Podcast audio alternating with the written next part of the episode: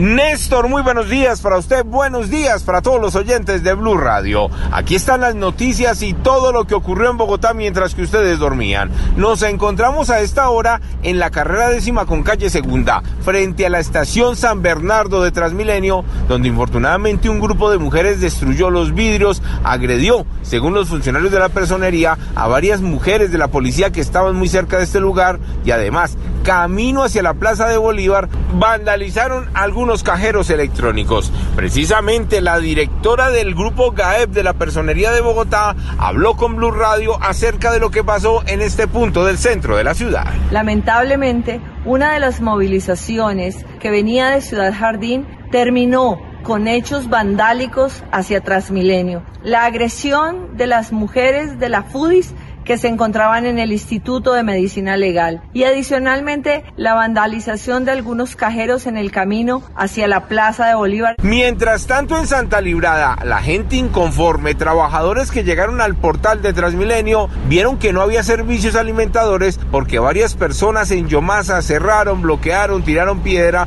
y allí suspendieron el paso de los vehículos para este punto de la localidad de Usme. Escuchen ustedes mismos lo que nos contó un residente de un barrio cercano a Yomasa, quien dice estar cansado que en cada protesta le toque caminar horas enteras para poder llegar a su casa. Llegamos cansados de trabajar. Vengo caminando desde la estación Molinos.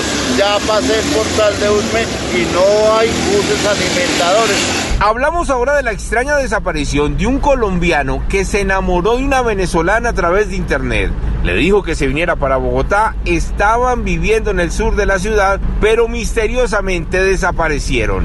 Ella, él, el vehículo donde se movilizaban, todas las pertenencias quedaron en casa. Escuchen ustedes mismos al papá de Abel, el joven desaparecido en el sur de Bogotá totalmente desapareció, salió y no quedó rastro ninguno. Él utilizaba muchas redes sociales y eso quedó desde la fecha muerto todo. ¿Y el celular se me dice que lo contestaron hace poco?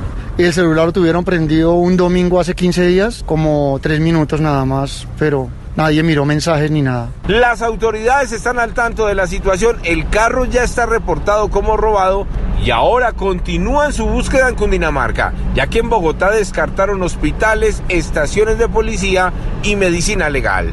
Y por último, les cuento de los dos accidentes de tránsito en Cundinamarca. Uno en la vía que conduce de Villapinzón a Bogotá, un carro volcado traía varilla para la capital del país. Al parecer, un microsueño del conductor, fallece el conductor y en este momento realizan la inspección.